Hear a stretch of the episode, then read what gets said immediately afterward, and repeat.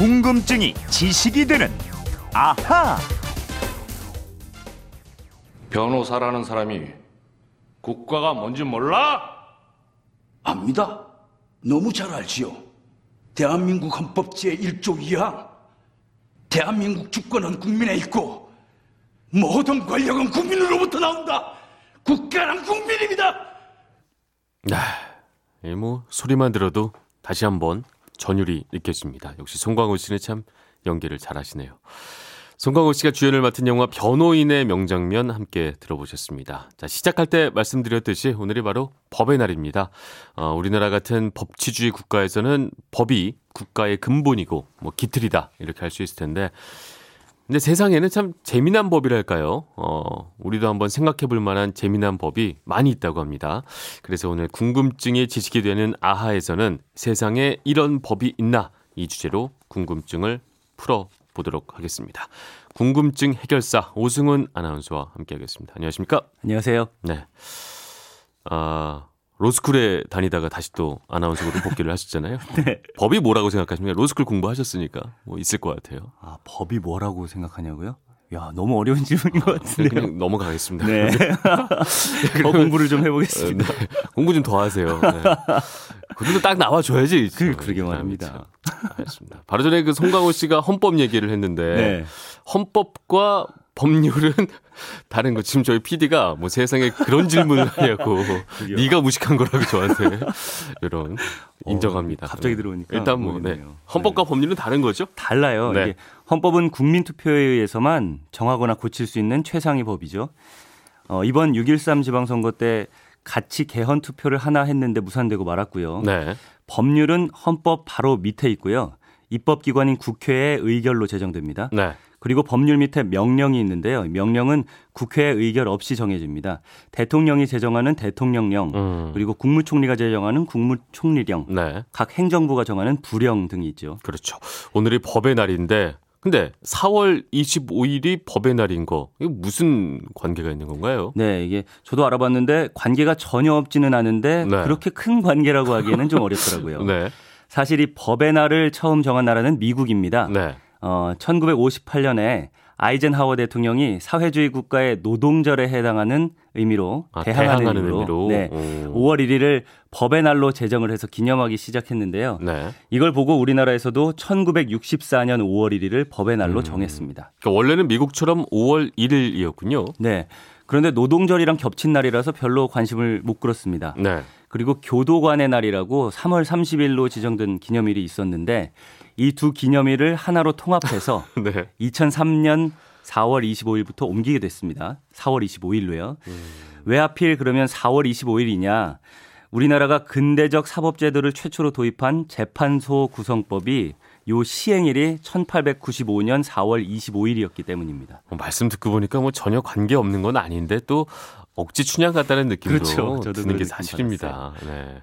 근데 어쨌든 오늘 오승훈 씨는 어, 세상에 와, 이런 법까지 있어 뭐 이런 것들을 좀 준비를 해주셨다고요. 네, 나라마다 사는 모습이 다르잖아요. 네. 각 나라마다 여러 가지 별난 법이 많습니다.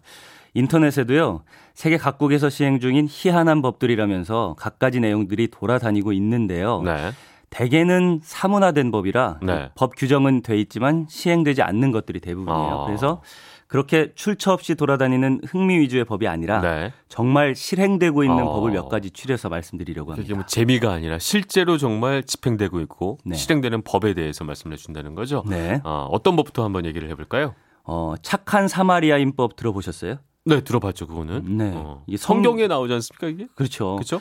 강도를 만난 뭐 사람이 길에서 죽어가고 있었는데 네. 이게 제사장이나 유대인은 그냥 지나쳐 갔는데 마침 길을 지나던 사마리아인이 구해줬다 이런 일화가 나옵니다. 아, 그러니까 이- 죽어가는 사람이 있었는데, 아, 다 그냥 지나갔는데, 네. 사마리아인만은 구해줬다, 이런 말씀이신 그렇죠. 거죠? 유대법을 따르지 않아도 되는 네. 사람이거든요. 그럼 이건 남을 도와줘야 된다, 뭐 이런 법인가요? 맞습니다. 영국의 다이애나 왕세자비가 프랑스에서 파파라치한테 쫓기다가 교통사고로 숨졌던 거 기억하시죠? 기억하죠? 네, 이때가 1997년인데요. 네. 당시 사고가 났는데 이 위급한 상황에서 파파라치들이 다이애나를 그렇죠. 구조하지는 않고 사진을 찍어댔어요. 이 이후에 파파라치들은 모두 체포됐습니다. 체포까지 됐어요. 구하지 않았다는 이유로. 어, 구하지 않았다는 이유는 아니고요. 네. 어, 구, 정확하게 하면은 구하지 않았다는 이유죠. 아. 프랑스에서는 네. 충분히 할 수가 있는데도 불구하고 고의로 구조를 하지 않으면 네. 예, 5년 이하의 징역과 50만 프랑의 벌금에 처한다 이런 법이 있거든요. 아. 그러니까 사진만 찍고 구하지 않았다 이런 의미입니다. 그렇죠. 사진만 찍었다. 네, 프랑스뿐만 아니라 독일, 스위스, 폴란드 같은 유럽 연합 대부분 나라들이 이런 법을 비슷한 법을 가지고 있습니다. 네. 그러니까 이게 어떻게 보자면 남의 어려운 처지에 대해서 무관심하면 엄벌하는 법, 뭐 네. 이렇게 볼 수가 있을 것 같은데 우리나라에도 이 착한 사마리아인법이 있나요? 어, 몇 년 전부터 도입 여부를 놓고 논의를 하고 있기는 한데요. 네. 아직 제정되진 않았어요. 어, 다만 비슷한 성격의 법이 있기는 합니다. 응급 의료에 관한 법률이라고 해서 네. 응급 환자에 대한 신고라든가 협조 의무, 또 민형 사상의 책임 면책 등을 명시한 법은 있습니다. 음, 이게 사실 어려움에 빠진 사람을 돕는 건 개인의 양심과 도덕일 텐데 네. 이렇게 법으로 강제한다는 거는 뭐 세상에 그만큼 각박해진 거 아닌가 뭐 이런 생각도 드는데요. 그렇게 볼 수도 있죠. 네. 이번에는 그러면 미국에 있는 낙제 학생 방지법 말씀드려 볼게요. 네. 영어로 No Child Left Behind Act 직역하면 아이가 뒤처지지 않게 하는 법이라고 할 수 있는데요. 네. 저소득 소외계층 자녀들은 낮은 학력을 향상시키기 위해서 네. 어, 2002년부터 시행 중인 법입니다.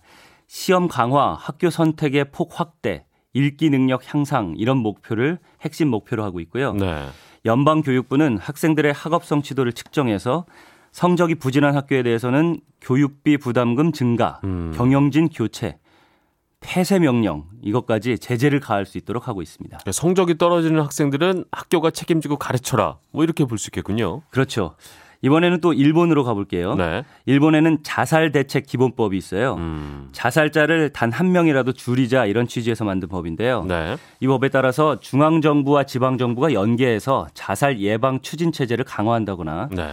지방 정부가 자살 대책 예산을 의무적으로 책정하고 어린이와 청소년에 대해서 자살 신호, SOS 교육 등을 실시하고 있습니다. 과거에 왜 일본이 자살 1위 국가였다는 얘기를 들은 것 같은데 이 법이 효과가 있나요? 예, 확실히 있다고 합니다. 오, 어, 지난 10년 동안 일본의 자살률이 30%나 떨어졌다고 하거든요. 30%요. 네. 현재 OECD 회원국 중에서 자살률 1위 국가가 우리나라죠. 그렇죠. 예, 10대와 20대, 30대까지는 사망 원인 1위가 자살이라고 하는데요. 우리나라에도 절실한 법이라고 생각이 듭니다. 맞습니다. 자살은 어, 또 주변에 있는 사람들한테까지 아주 다양한 모습으로 영향을 끼칠 수밖에 없지 않습니까? 그렇죠. 이번에는 인도로도 가볼게요. 네. 인도 수도가 뉴델리인데요. 네. 이 도시에서는 운전할 때 흡연을 하면 안 됩니다. 오. 불법이에요. 2007년에 인도 뉴델리 최고법원이 운전석에서의 흡연을 금지한다는 흡연 금지령을 내렸는데요. 왜 그런 거지, 이거는? 이 법을 어기다가 음. 적발되면 벌금을 물고 다섯 차례 이상 적발되면 면허가 취소된다고 해요. 뉴델리에서만 그런 거죠? 근데 예. 이 규칙이 왜 그런 거예요? 이 도시가 네. 도로 상황이 좋지 않고 교통 신호도 잘 지키지 않는 도시입니다. 네. 게다가 소나 코끼리 등이 자주 출몰해서요. 운전자가 잠시라도 한눈을 팔면 사고가 나기 십상이라고 해요.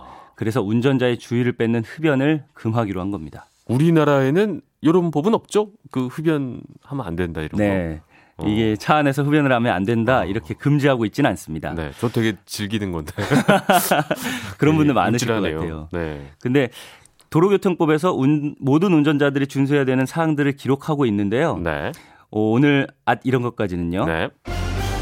차를 타고 가다 보면은 당백꽁초를 밖으로 슬쩍 버리는 아, 분들 있죠. 예, 네. 있어요.